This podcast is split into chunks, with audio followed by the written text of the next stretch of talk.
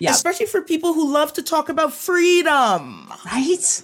Like okay. they've never fought for my rights, so I know they're full of crap.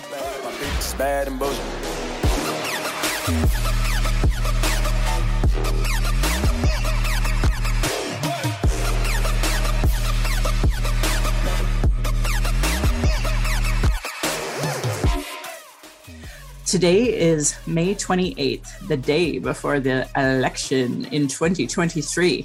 And welcome to Native Calgarian. Oki, Naganago, Mekoche, Chestakom Aki, or Dekots Nagotine Siku. Hi, my name is Red Thunder Woman. My married English name is Michelle Robinson, and I use she and her pronouns. My Dene lineage roots me in the land of the Great Bear Lake tribe in Treaty 11. My name, Dekots Nagotine uh, Siku, is in Sahtu Dene. My people wore rabbit skin, so it's been referred to the land of the hare people.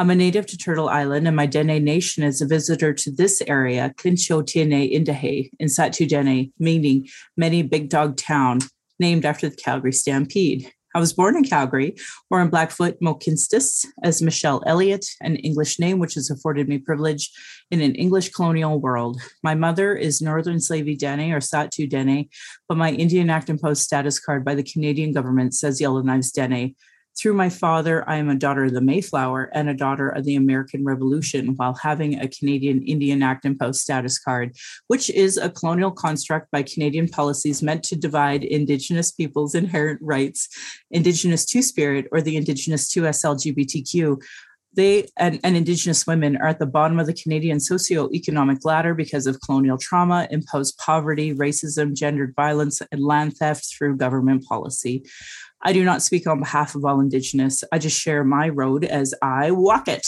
As a Dene woman who has attempted to run, uh, joined harmful colonial parties, spent money to be at expensive conventions, left my home to travel to those conventions just to vote on incomplete policies that still allow for incarceration, a denial of justice, denial of healthcare, racism, colonial trauma, and genocide of Indigenous and Black peoples, I have worked to continue reports to advocate for and attempt to work within these systems meant to harm me and my community.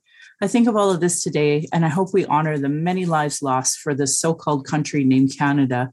I hope you see your role as um, in the importance of stopping this harm as a citizen, see your role in reconciliation and as a treaty partner. Pride Month should never be one month. It is important to understand that the straight agenda and gendered violence was and is forced on these lands by Christian outsiders. Land acknowledgements are critical for creating that safer space for Indigenous, as well as honoring the host as a guest and acknowledging your role as a treaty partner in a so called time of reconciliation. It's important land acknowledgements have meaning. I encourage everyone to introduce themselves with an acknowledgement of their ancestors, stories of displacement and how you perceive your role as a treaty partner, a citizen of Canada, a refugee, slavery, or other land displacement. So we as Indigenous people know how safe you are to be around. If you won't pronounce your local Indigenous nations' names, won't pronounce your pronouns, say your story of origin, won't acknowledge stolen lands, won't acknowledge imposed economic oppression or your role in reconciliation. I determine how safe you are to be around my community, my family, and definitely me. Understanding land acknowledgements and the importance of that is Indigenous 101 because it immediately addresses colonialism, oppression dynamics, broken treaties, and lies taught today in Canadian schools nationally. That's why settlers and those who call themselves native Calgarians or whatever town you're from show me you have no Indigenous 101 understanding. Jesse Wente's book Unreconciled explains this perfectly, as do many other Indigenous authored books. Land Back is a movement that could save the planet from climate change created by colonialism, but it would be a part of a treaty partnership, part of meaningful reconciliation, and honoring global initiatives like the United Nations Declaration of Rights of Indigenous People. I honor the Blackfoot as the elders that have been so kind to me on my Red Road journey. Elder Red Crane taught me how to pronounce my spirit name in Blackfoot, and Leonard Kenny taught me how to pronounce my name in Sahtu Dene. My humblest apologies to the Blackfoot and Dene elders and language keepers as I learn those proper pronunciation.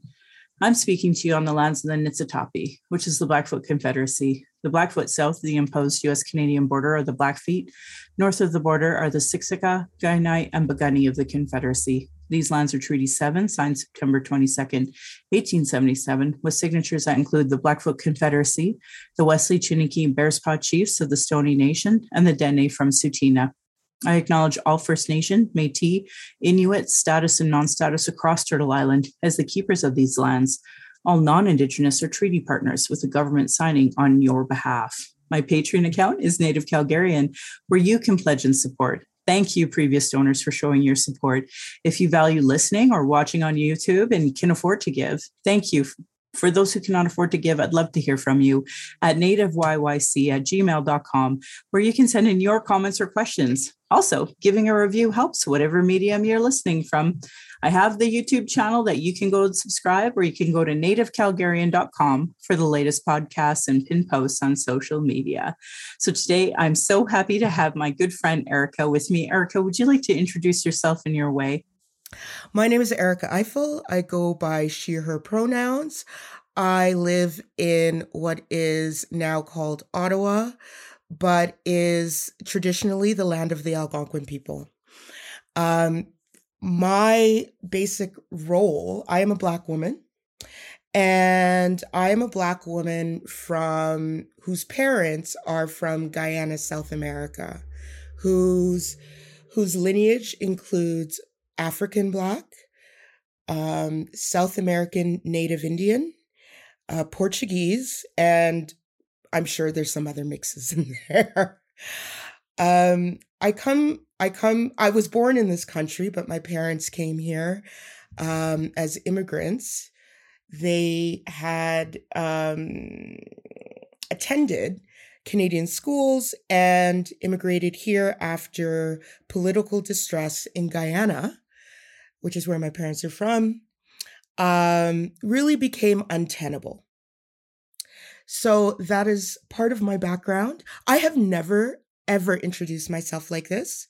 So thank you, Michelle, for making me dig into my origin story and also my identity and making it whole. Thank you. Mm, I love that. I'm so glad you're here because, you know, I I have been watching your uh, media, what you've been doing, and I just think you know having that black lens has been so important. We have so much in common to talk about when it comes to you know colonialism, land displacement, racism, Absolutely. white supremacy. So it's just mm-hmm. like it's just like thank God we have more voices we, at the table. to me, yeah, no, to me, black and indigenous people are are family yeah to me where we are now, obviously, like whether you want to call it adopted family, community family, whatever, but um, we have so much in common. And what I learn in being in community with Indigenous women is radical love. That's what Indigenous women in BC, in Vancouver, taught me. Mm. Um, I was there. It was, it was, it was a difficult time for me. And it was the warm welcome of, con- of conciliation, not reconciliation, but conciliation, because I feel like we still need to come together. Yeah.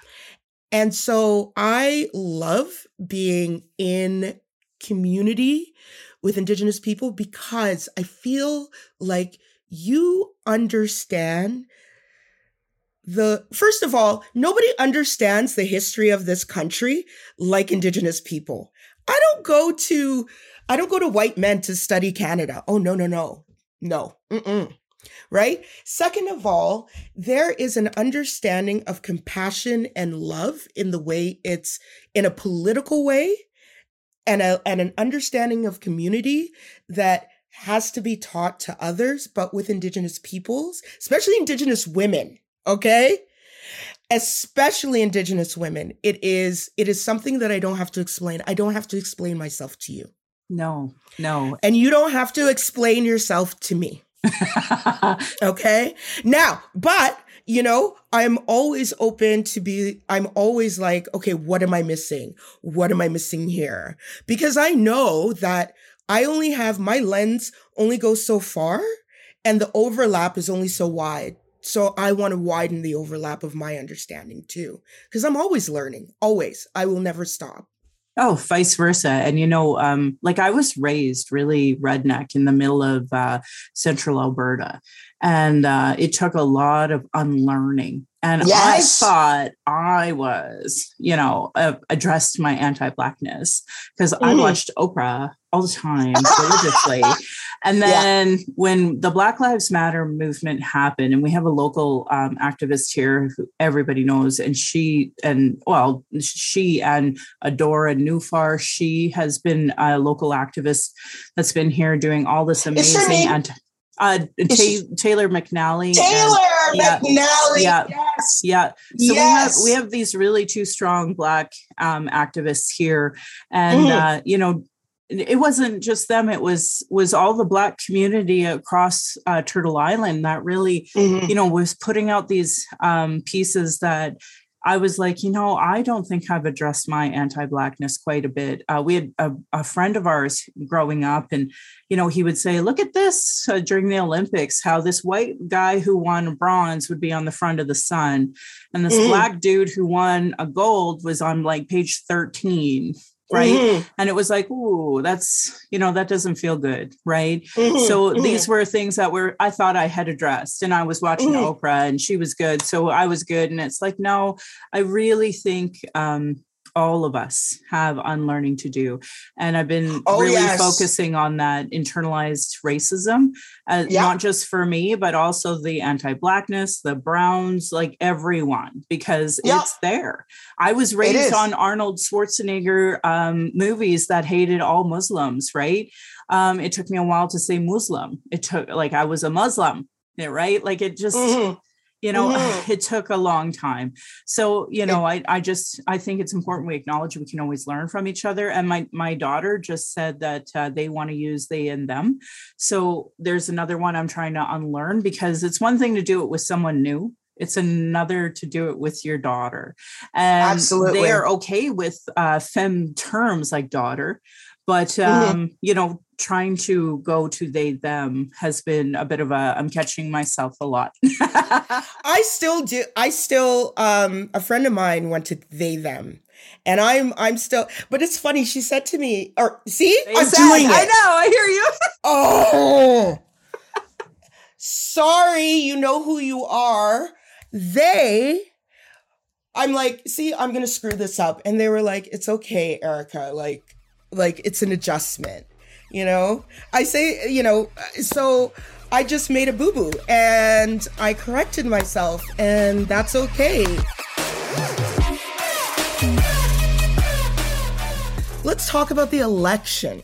Let's do that. Oh my goodness. We were talking offline. I'm like we got to hit record. Holy. Because yeah. uh, like we just we have to. Um you know let, let's start by addressing why it is everyone out east thinks every native is against all oil and gas. Let's start there. Yes, I love this. Let's go in hot because I've noticed this. Yeah. I've noticed this because I grew up in Edmonton, okay?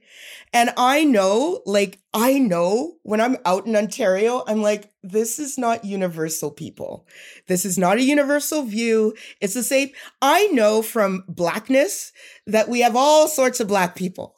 We have conservative black people, respectability black people, politics black people. We have all, we have, you know, the activist black people. It, it's a range. Yep. So I want, I want to hear mm. about this. This is a nuance that I think that it's not even that nuanced, to be honest. It's not nuanced. No. Let me, t- let me, let me be, let me just say, it is, it is not a nuanced concept to think that other indigenous people might want a pipeline.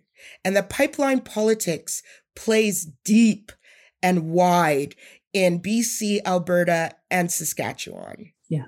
Yeah. It, it's bad. So, so let's let's unpack it. So let's unpack. Yeah. So, folks who don't know, all Indians are uh, called an Indian under the Indian Act. If you are not an Indian, I highly recommend you do not use that terminology unless saying the Indian Act. Um, you know, it, tell us about Native. Sure. so, you know, well, I name Native Calgarian Native uh, because I've had lots of non Indigenous people who are proud to be born in Calgary say, Well, I'm a Native Calgarian. And I always go, What nation are you from? And then they go, No, I mean, I was born here. And I go, Yeah, I know what you meant. But when you say the term native, that means people who are originally from here. So maybe you could call yourself a Calgarian. You were born here, that you could say that, but you're still a settler right? Um, but for Indigenous, a lot of us just call each other Native. So I don't care if you're Inuit or Métis, I'll call you Native, and that's just kind of our slang that we use for each other. But so I'm getting that this is like the N word for Black people. It is in the sense that some Black people I will use, you know, the N word with the A because I know they can handle it yeah. You know what I mean? Yeah. But this doesn't work with all black people. And I know which black people to do it and which black people not to do it because respectability, right? And so same my- with a lot of us as indigenous, right? Like they worked really hard on their PhD. You are not calling yeah. them native or um, exactly. Yeah. Which yeah. is which is which is another class breakdown, right? And so my but outside of us, eight nobody can say that word nobody can say that word so this is what i'm getting from the word native Yep. And and I like to really utilize that term because I am native, right? So I, am it's like a taking it back because I when people say they're a native Calgarian or native Torontonian, whatever they call themselves, I'm like, hmm, what band are you from? Just to kind of emphasize the point, like you are not recognizing settler dynamics here, colonialism, rec- like treaty partnership, nothing, right? So uh, that's why I use that term. Indigenous is that umbrella term for First Nation Métis and Inuit. So, like, that's a really great term for non um, Indigenous to use is Indigenous, right? Unless they've said, I'm Dene, then don't call me indigenous. So just call me Dene because I'm Dene. And, um, you know, so, and I, I, tell people like this, it's like, if you're from, I don't know, if you're from Ontario and you say I'm from Ontario and everybody calls you a Canadian and you're like, you're, I'm okay with being called a Canadian, but you know, I'm from Ontario. So why wouldn't you break that demographic down a bit? Right. So just to kind of hope to help some settlers that may not get it. I don't know how demeaning it could be. So, and, and Dene no. means people, right? So when people say Dene people, it's like you're it's like you're saying people people. right? Don't say Dene people. Just say Dene. Okay? And this is this the these are the this is the nation from that originally settled in Cal in Cal around Calgary area uh, Black. This is Blackfoot territory, and I know this is like, Blackfoot territory. This is yes. Blackfoot territory during Treaty. Seven and the sign, like the signing of Treaty Seven. That by then there was some displacement. By then, mm. so that's why you mm. have the Stoney, and that's why you have the Tsuut'ina. The Tsuut'ina say that they've always been here too, but there's been a lot of um, movement within the Blackfoot territory, and the Blackfoot territory went all the way up to Edmonton right? Like it was huge. Whole, yeah. So like it's I remember that from school, by the way. I do remember that. That the Blackfoot territory was huge. It was basically half of Alberta. Uh, it, and a little bit north and into Saskatchewan and way and down into the states. Yep.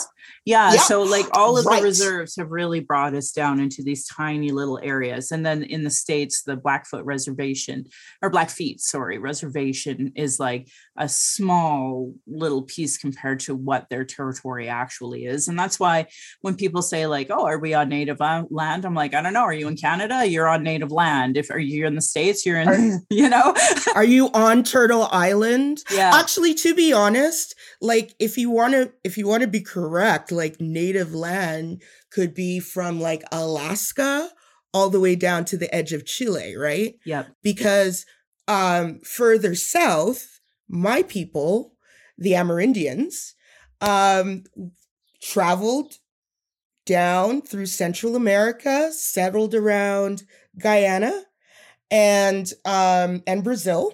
Yeah and all over because we we share that with Brazil, like the Amerindians sort of genealogy with Brazil, and so um, it's really interesting to see. I I'm very interested in the movement of people.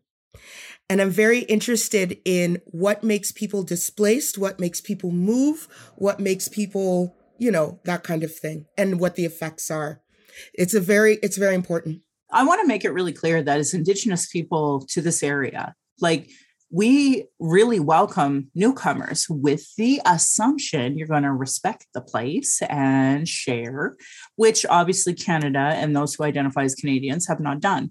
So, you know, that's the treaty breakdown right there, mm-hmm. right? So, mm-hmm. and uh, my my people, the Dene, like we're all the way from the tip all the way down into the tip of uh, South America, and and we do oh, migrate, right? So, like I'm okay. from way up north there's the Dene here, there's the Dene mm-hmm. in Navajo country, and there's Dene all the way down through the Americas, right? So those wow. are yeah, like my people are are everywhere, literally. So there's just pockets of us.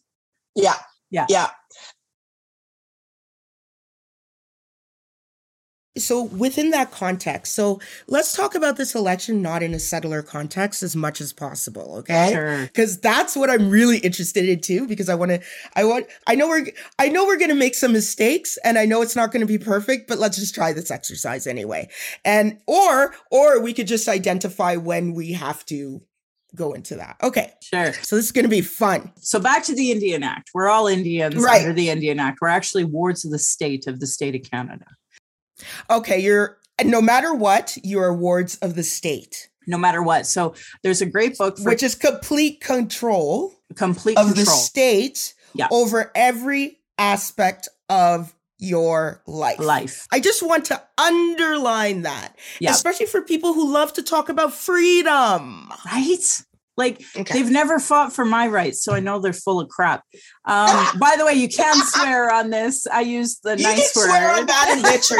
you can listen. There's no need for for for um respectability. You know, respectability politics. Exactly. We're not doing that here. Okay. Yeah. So kind of like that big picture here, where people think we have control over our lands and we do not.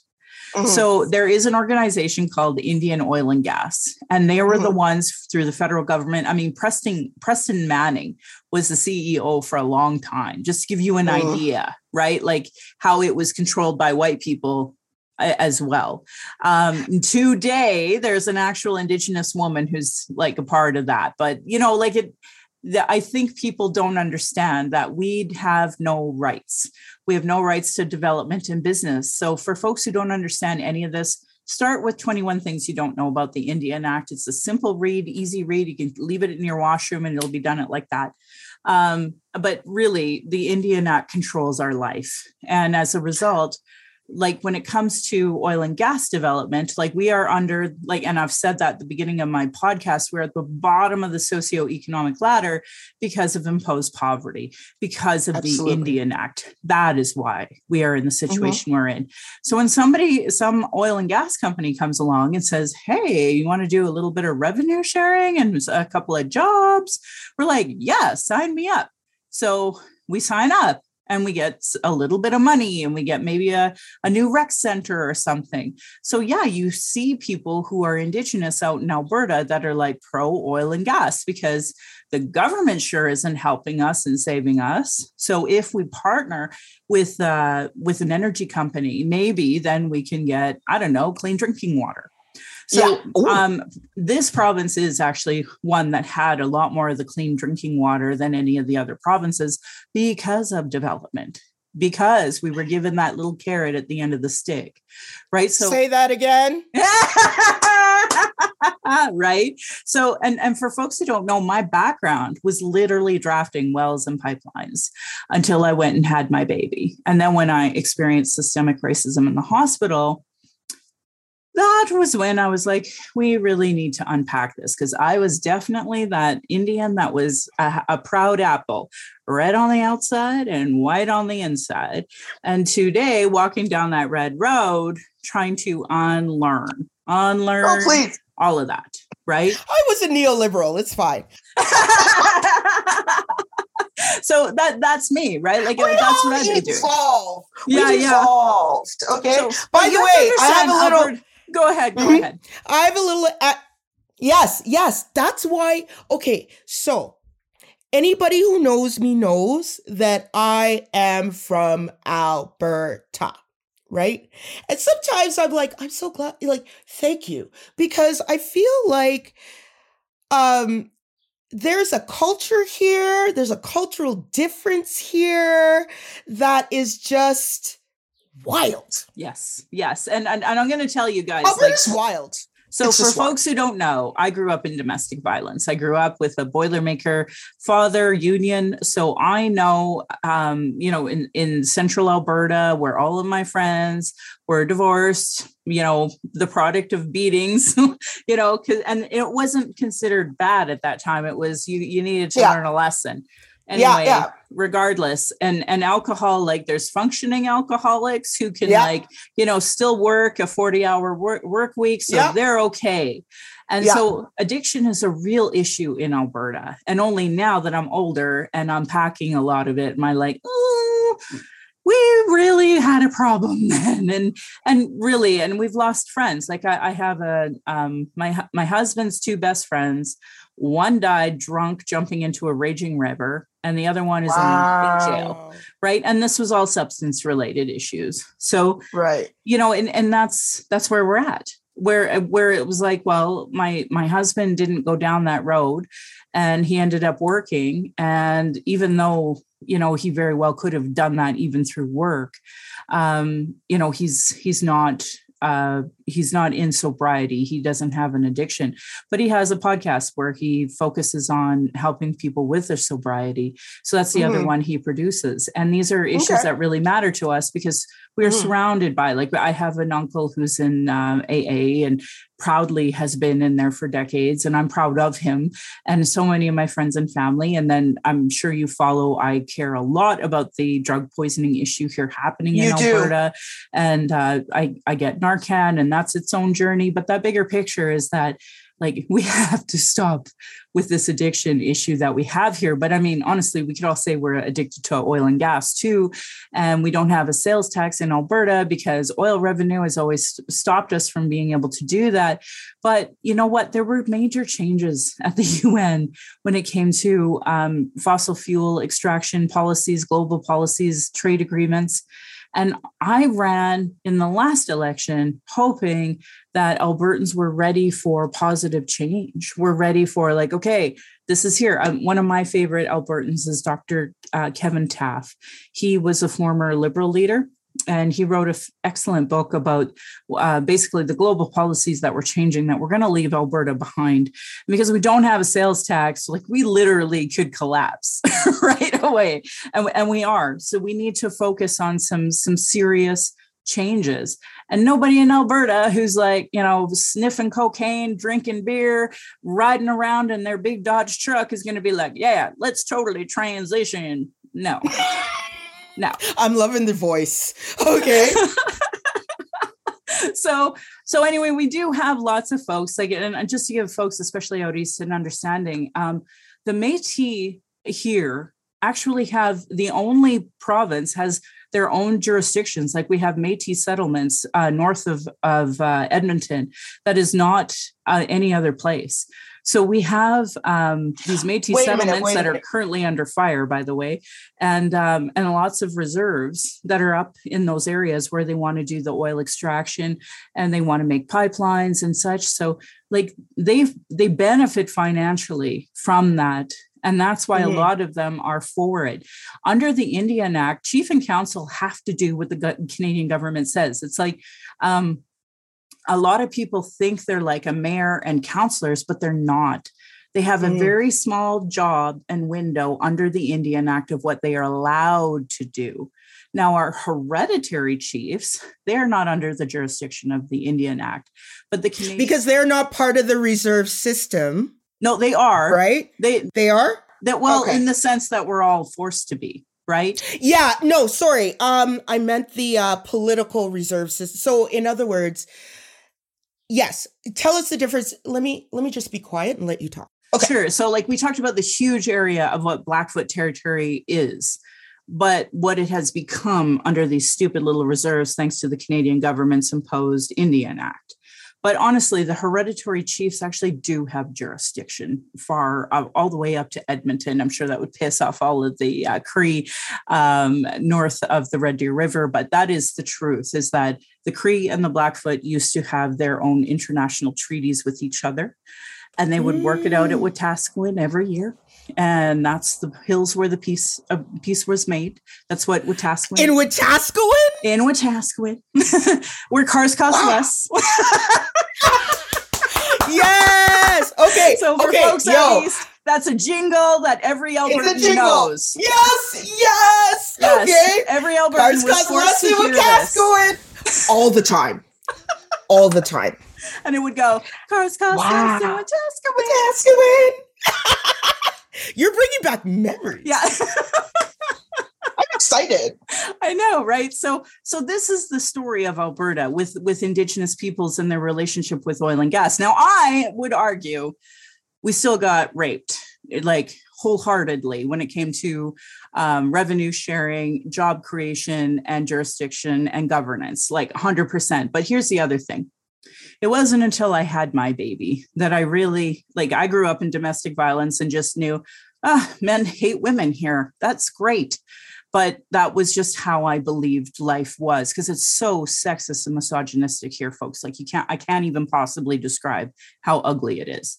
So I was just like, ah, this is Alberta where nobody respects women and women get raped and murdered all the time because it wasn't even just Indigenous, it was non Indigenous as well. So I started to really unpack that once I had my child and I experienced systemic racism in the hospital and then uh, dealing with systemic misogyny. Like, you know, there are other places in the world where it's not acceptable to go to do this to people. And the issue of missing and murdered Indigenous women, girls, and Two Spirit is really a strong issue here in Alberta because there is no respect towards um, non-white people and there's no respect to like their gendered violence is rampant so i i seen only after i experienced systemic racism in the hospital how i was still contributing to this issue of missing and murdered indigenous women because um, i was a part of the oil and gas system. And because you know it here's the here's the thing that i really want folks to understand. Calgary is so powerful. There are so many international mining companies that are headquartered here in uh, Calgary, and they actually are murdering Indigenous people, not just locally, not just provincially, not just nationally, but globally. And they can get away with it because we have um, such uh, easy laws that in other jurisdictions like you, you can't prosecute us the way we should be prosecuted frankly. So if these oil executives and i mean and and actually they do understand this issue but here's the thing. They are so racist. They are so racist against indigenous people that they would they are okay with us dying in order for them to make money and live a comfy lifestyle and fly to mexico twice a year all those things so I, I think that Canadians really need to understand like this is a sickness here that really needs to be addressed. And, and ironically, it will be because globally these policies are changing. And when when it hits Alberta, and it did already, and people blame Notley and they blame Trudeau. But the truth is, these are global policies that are affecting Alberta, and Albertans are not uh, willing to learn about why it is affecting us the way it is. So, this particular election, back to that, is based on this idea that, well, we can't trust Notley because I need my oil and gas jobs. But ironically, for people who would read and people people who vote conservatives don't actually, they they will not look into their their past and their policies conservatives are fiscally the most irresponsible. And the last UCP government under Jason Kenney and now Danielle Smith actually lost us the most jobs as well.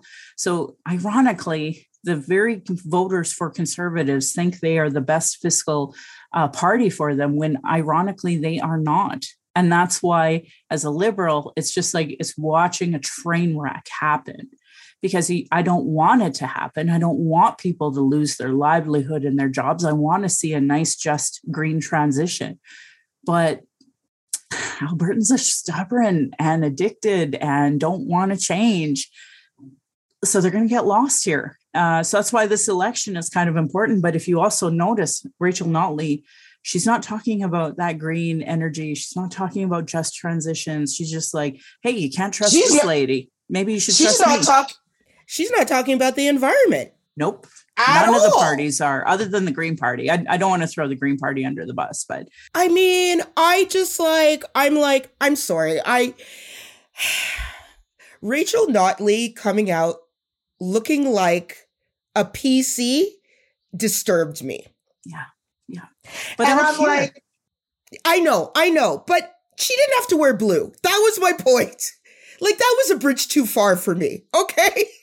And I'm like, but but you're asking people to trust you, but you're not even like you're not engaging in your own values. yeah. So why should anybody trust you? Like I, I'm just like nobody's trustworthy in this, okay? Yes. that was my whole point. But, but, but Danielle, Danielle Smith is a nut. Um, she's a nut. She's a nutcase. Um, I'm blocked by Danielle Smith. No, let me tell you why I'm blocked by Danielle Smith. It's because she put out um a tweet that had a picture of Jagmeet Singh uh and do you remember that tweet?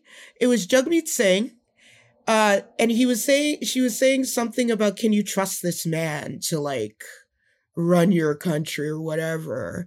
And I I think it was pictured next to something very like racist. Like the imagery itself was very racist. So I told her, I said, this is a racist tweet. Yeah. I didn't call her a racist, although I know she's a racist. Um, I just said this is a racist tweet and she blocked me. And I was like, well, well done, Erica. You are blocked by the most hideous people on the internet. It's true. Yeah, no, I, and you know, and it, it's important that that gets said. So basically, for folks who don't know, conservatives out here block anyone who doesn't agree with them. That's like Michelle Rempel, uh, municipally, my own uh, counselor has me blocked. Um, this is what they do because they just they can't handle criticism and they don't want to see ugly comments in their feeds. So they just block anybody who they can't have constructive dialogue with anybody. Um, they just have their own talking points and that's what they focus on. And if you're not a part of their talking points, you get blocked. What's wrong with the media over there, over here? Oh, they never hold And anybody they to saw- account. They don't. Like that softballing that I saw, I was just like, Yeah. where, where what happened? To, where? You know, and I would even argue that happened out east with Harper when he like shut down the uh, parliamentary bureau, where Mhm. um, there was a real like silence from a lot of the media. Now, most of the media here is actually owned by conservatives, so um, Mm. that's part of the reason why they never get hard hitting questions, and that's why like Right. independent media matters so much, right? So that's why you'll Mhm. see the conservatives go after any kind of like uh, the CBC, like here's the ironic part is that Harper installed the last appointed board members. So when I listen to the CBC, I think it's ridiculously conservative out here. But ironically, um, they they say it's oh liberal media, and it's not liberal media. It's actually run by conservative appointed board members. So I even like want to throw my radio out the window lots of times listening to the CBC because they're so conservative and they never hold any of these conservatives to account. So for Mhm. me, it's so frustrating because there's so few places that you can go for real independent media here. And that that is the impetus as to why I started Native Calgarian because there's no Indigenous voices. Um, there Mhm. is a really great group out here called Windspeaker. They have a radio Mhm. station and they do like journalism. So them and APTN, they have journalists out here. So those Mhm. are the only people that I see really holding to account um, the politicians here. But because they're indigenous, all the non-natives are like, "Oh, I'm not going to read that," because they have power and privilege not to. Right. So that's, I would say, where the best part of it is. And even they will do not respectability articles, but try to showcase like we have a UCP Indigenous man running. So one, he's a man, and two, he's non-status. And what that means is, is that he hasn't had the same level of oppression that those who, of us who are status have. And because he's a man, he gets away with that misogyny that a lot of women would like. We just are oppressed under. So, um, you know, I, I can see why he ran UCP. you know, that that's his deal. That's his jam, man. mm-hmm. Mm-hmm. I think that that's really interesting in terms of, um, you know, the dynamics of what what those dynamics look like out here. Yeah. Because I personally am more and more disappointed with Canadian news media every day. And now I, you know, I don't get my news from CBC or Global or CTV. I don't. I subscribe to Apple News. I have like a thousand newsletter friggin' emails, okay, that are unread. Yeah. And and I listen to podcasts and I don't listen to CBC podcasts or global podcasts or any. Po- First of all, those are radio shows masquerading as podcasts. So that's number one. Um, but also I don't, I don't see, they're going to give me a headline and they're going to give me some sort of summary, right? Mm-hmm. I don't want, I want something with depth I want something that will help me to understand the context yeah. of the issue, the history of the issue, and all of that. I want more. And so what I want is just to give people more, but there really, I think, needs to be like a conversation on progressive media, progressive politics, and where the fuck, and it's dying. And the problem with the NDP moving right is that there's no left. And that is the problem. So there's nobody politically to support us and what we're doing. And that is the problem. Yes. A hundred percent. Yeah. I know. Yeah. I, I'm really disappointed that I can't run this time, but I can't run for a multitude of reasons. But the biggest one is the party that I really felt strongly about has really mm-hmm. changed direction under the leadership or the loss, I guess, of, of David Khan.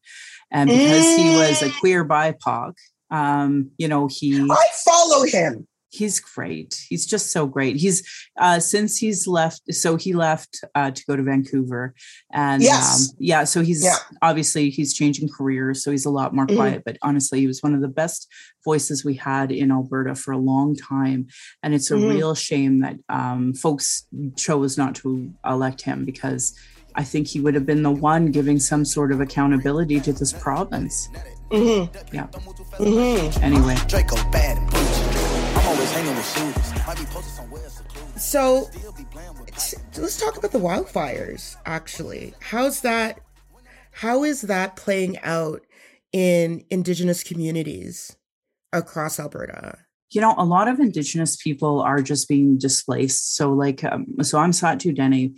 I'm further north than Yellowknife but a lot of my cousins now are further south. So, like, I, I have a cousin in Hay River that was displaced, and he went mm. up to see my auntie in Yellowknife while the week of them trying to get it under control, and just recently went back. But they're on a like a quick evasion or evacuation order just in mm-hmm. case. Mm. So mm. uh, he he went back, but for a lot of the folks up north, like they're just displaced. Mm. And um, yeah, so this election, like I, I, my husband voted yesterday, and there was at least two people from displaced areas up north that came down. But I, you know, she didn't tell me if they were white or not. Um, mm. Yeah, because a lot of Indigenous don't vote. We actually have the power to absolutely change this country with a vote, but actually, a lot of us don't vote. And um, if the people up north all chose to, like we could have Green Party, we could have NDP, whatever it is they want, but uh, they chose not to cancel the election. And because the kids are out on reading wink at the university, that is a high demographic that would be against the conservatives, and they are not, you know, they're they're busy. So yeah so a lot yeah. of folks that would be against the conservatives are displaced. Well, that's not true. A lot of people up north love the conservatives and they win all the time there for that reason. So, but a lot of indigenous won't vote anyway mm. because they just they see it as another nation. They see Canada as another nation as and as an occupier. But um, I see it as you know you have an opportunity to give a, a protest vote Yeah. right? Like you go vote and you're protesting in the most non-violent way possible. And the most, like as you said, it's respectable politics, right? Respectability. Yeah, I um I believe uh I could I I used to be like I don't get why people do vote and da da da. See ne- neoliberal. Anyway, um You're all there. But I get it. I get it. Now I get it and in more in the sense that I just get it more and I feel like um I understand first of all people do not for do not call indigenous people indigenous Canadians, okay? Please. No. No. No. No Canada should come into your vocabulary when describing indigenous people at all because they are a se- they are separate nations. You are separate nations, right? Over And 600 of us. basically, basically, that's what reconciliation should mean, right? Is this this pathway between these nations or, or amongst these nations? These these uh, like I I once I started to understand that, I was like, oh, oh. All of a sudden, Canada itself started looking differently to me. Listen, there is there is one of the most educational pieces ever written is the missing and murdered indigenous women and girls final report. Yeah. You want to know anything about the Indian Act and the effects of the Indian Act, especially the gendered effects of the Indian Act? It's excellent. Now, it's a long read, but worth it. Um I I learned so much from that document. It's free. Google it, download it, read it. It's summer. You all have book clubs or something. Like do that. A hundred percent. You know? A hundred percent. Like I, I can't stress enough that it really it is the responsibility of all Canadians to read that report, along with the Truth and Reconciliation Commission report. Those two things have to be mandatory reading by all Canadians, no matter how young or old you are. And I think until people do that, they will never understand. And that's why um, I won't even engage with people who haven't read them because it's it's not a, a you know a conversation that's genuine. It's Mhm. disingenuous, uh, you know, for me to be asked to educate somebody when they have done zero work on learning about us, right? So Mm-hmm. Yeah. Mm-hmm. That document though, oh, opened my mind. Okay. yeah, And it made me understand what this country's like. I look at this country differently Mm. ever since then. Yeah. I, and um, that's where I sort of started learning about doctrine of discovery too. Yeah. And um, so then I was like, oh, Canada's not even a, a real country. Okay. Like, honestly, it's true. It's it's true. It's true. I know. Listen, Ottawa's squatting. Parliament is squatting. Let's put it that way. The original squatters are Canadians. Yeah, hundred percent. Exactly. Exactly. And that's how. Mhm. we would be willing to share if there was equity, but there isn't. It's an it, There's never equity. There's never equity, so of course we're not there. And and Canadians they won't even read these two reports. So if they won't Mm. even read them when they're free, come on, come on, don't don't pretend you give a shit about solving these issues if you're not willing to read these reports. Yeah. Yeah. Absolutely. But And the have, uh, recommendations. yeah. And uh, by the way, recommend I do recommend that if you actually have read them, start joining recom- like reconciliation committees. So here in Calgary, we have a reconciliation action group. So you'll sh- you'll see me share a lot of that information because like these are settlers that are like, oh my god, before I just thought you guys were dumb. Now we know that there was policies behind it, and so right. Right. So now they're willing to do some work. Like we have a, a major high school here, uh, Diefenbaker High School, and while that Yeah. name is problematic in itself, their mascot are the Chiefs. Woo, woo, woo, woo, woo, face paint, No. No. Fuck yeah. Fuck yeah. That's, yep. Yep.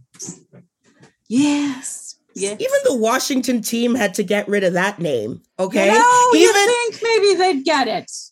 Yeah, because I remember when the owner was was feeling himself, okay? And he's like, "We will never change the name." Oh, really? All right. you know what's sick is that corporations have to get involved for them to do the right thing. That is gross. That's a problem. And yet in in Canada, everybody's like, I'm a native Calgarian and I like my beer and I'm gonna be woo woo woo woo for Diefenbaker Chiefs. Like, and that's Yikes. they think that's okay while they go hit their women and go snort some cocaine and drive around in their Dodge truck. they do love their cocaine and meth, I gotta say. How? Like this is Alberta. This is this is the Yeah. thinking here. So like we have a lot of cultural unpacking here to do. Mm. in order to really be honest about this conversation of what reconciliation needs to be. But frankly, we're not there. The premier and uh, possible winner of tomorrow's election, she's an Indian residential school denier. So Yes, that's where is. I'm at. Yeah. And I think it's really sad that Canadians, like, just as the Nazis had to create all of these laws in Germany to be like, okay, we can't, you know, be proud of Hitler. We can't be proud of Nazis. We can't be uh, showing Nazi symbols. We can't, like, we need strict hate laws here in Calgary, in, in Canada, frankly so that this Diefenbaker chief stuff like is gone, so that all of this logo stuff and mascots is gone, but also so is that understanding. Like no one in Germany is proud of World War II. We need every Canadian not proud of the policies they've imposed on Indigenous people and working 24 7 to undo them. Well, I will just say we are three years after the murder of George Floyd. We are two years after um, the discovery of the remains of the children from um, in BC, from the residential school in BC. The name slips me right now. I Kamloops. apologize. Kamloops. Is it Kamloops? Kamloops, yeah. Okay, why why did I think it was okay, sorry. Obviously I can remember Kamloops. Okay. So um, you know, like from Kamloops, 2 years and everybody fucking forgot. And the thing is, the thing is, you know what I saw? Like Andrew Coyne, who is one of the most prominent um columnists in this country, retweeted a residential school denier, Terry Glavin. Yeah. Yeah. And it was, and it, you know, that didn't go past me. Okay. Cause you know, I responded and be like, maybe you want to skip the residential school deniers to make your point. Yeah. And I said, you know, that's a choice. You made an active choice. Yep. tweeting residential school deniers on China. Yeah. Because you should trust people who have who have harassed Jagmeet Singh. This man has harassed Jagmeet Singh. I'm talking about Terry Glavin. Yeah. Uh races in in a racist way. Yeah. He's a residential school denier. Yeah. And now now every every Chinese Canadian is a spy. Yeah, I know white This supremacy is is, where a we're sickness. at, people. Yeah, it's a sickness. Um, the TRC, when it came out in 2015, Call to Action uh, 57 is anti racism training and Indigenous education. Well, it is 2023, eight years Mhm. later, and there's no major infrastructure put together on training people about their racism. And, and columnists like this are getting away with, you know, what, what upsets me the most is that an Andrew Coyne will legitimize somebody like Terry by that retweet. And Mhm. it just moves the pendulum that much more to the right, that much more to the right. So I hope I hope Canadians can see how it is Hitler got to the point they did, but also how genocide continues in Canada because we know these policies are killing, whether it's like the drug poisoning issue, you know, not Yeah. putting infrastructure in for housing that was cut back in Paul Martin's time. You know, Yeah. uh, there's A a, lot of- why a lot of to- public services were cut Yeah. in Paul Martin's time, and he was praised for it. Right and and now we're living with the ramifications of an incredible issue of not having enough houses and we're bringing in refugees left right and center and we don't give them the infrastructure to be successful So Right. like we know that a lot of people will just end up being the janitors, etc. That's why you never look down on a janitor ever Mm-mm. because that Mm-mm. person is likely a doctor wherever they're from. But in Canada have hit so many systematic pieces to be unable to do what they're probably best to do for. So My housekeeper was a corporate lawyer see, in her hundred in her country. It's Yeah. disgusting. It's Yeah. disgusting. We we should have better ways and mechanisms of bringing people in. And here, like, and, and just for folks out east who are probably listening for the first time, um, I'm going to tell you a sad fact of Canada's refugee system that we see here, right where I live. We brought in tons of um, lost boys from the South Sudan. And we have a huge South Sudanese community as a result, but some of them have mental health issues. And because we don't have culturally appropriate support systems for them, they just openly murdered one of them right on our main drag in front of so many people. And their family, the, the mother had to come all the way up. And I think she she relocated to Nigeria. So she moved to Canada just so that Mm. she could try to get justice for her son. And and this Oh, is the type of thing that happens here because he's black. Every you know, Erica, I know our listeners who are like, yeah, it's pretty fucking racist. They're they all know there will never be justice for this family, and it's Never. disgusting. Never. You know, and and that's the problem that we we bring in refugees, and if they're not white, like we have a great system for those Ukrainians. This is the third wave of Ukrainians out west, the third wave. And we have great infrastructure for them, but we sure didn't for the Syrians, and we sure aren't for the South Sudanese, and even the Vietnamese that came here. Like, you know, I, I would argue that every barrier you can possibly face happens if you're not white. Mm, I agree. And on that note, Yep. we're going to put a pin in this because you and I are going to talk again. Yeah. Because I want to hear you talk uh, more about addiction, Yeah. about addiction policies. Yes. Um, I think you have a very compassionate approach to it. And that's what I, I want to sort of, that's the approach I want to have. It sounds So, I mean, this cross, like, let's do this. I love this. Okay. It is 717. I'm missing succession. And I'm like, because I'm like, screw it. Let's just keep talking. great. Let's just do it. I know. So, you know, you and I are going to do this again. Yep. And, um, and, you know, I hope tomorrow's result is, eh, but it, eh, eh, okay. the last Uh. polls put the UCP in the lead, man. We're we're in big. Yeah. Yeah. Do you want to bet? Okay, do you want to put this out there? Um, if Rachel loses tomorrow, do you want to bet Mhm. that she'll step down? She should. Yeah. But I don't think she will. Oh, for folks who out east who don't know, her dad was Grant Notley, who died. He was like the founder of the NDP here in Alberta, and he died in a plane crash. Oh, no, that she ain't gonna. Nope, nope, nope. That's her birthright, remember? She thinks it's her birthright. Well, Yeah. you know, isn't it ironic that the conservatives won't attack her on nepotism? Because it's like Hmm, so obvious. hmm, mhm. well, that explains a lot. Yeah. So, so what do you think? She'll step down tomorrow or no? No, she won't. No. Yeah. She should, but she won't. Well, No. I think they should at least call a leadership race at the very minimum and see if she got reelected. Let's have a leadership race. yeah. Let's let's have a leadership race so that all the ideas and the frustrations can come out on the floor. Like they need, that's what they need. and one other thing. So Mm. eh, out here, the conservatives, they eat each other like dogs. So on door knockings right now, all the The conservatives, conservative, all the eat their young. conservatives, they are saying they we're going to get rid of Danielle Smith. Don't vote, uh, you know, vote for me. Don't vote for Danielle Smith. Vote for me. So I guarantee tomorrow after the election there will be a leadership race in the UCP as well. I guarantee that is coming up because they will eat her. They are eating her right now. So they're going to get rid of her as soon as freaking possible. Heard it here first, kids.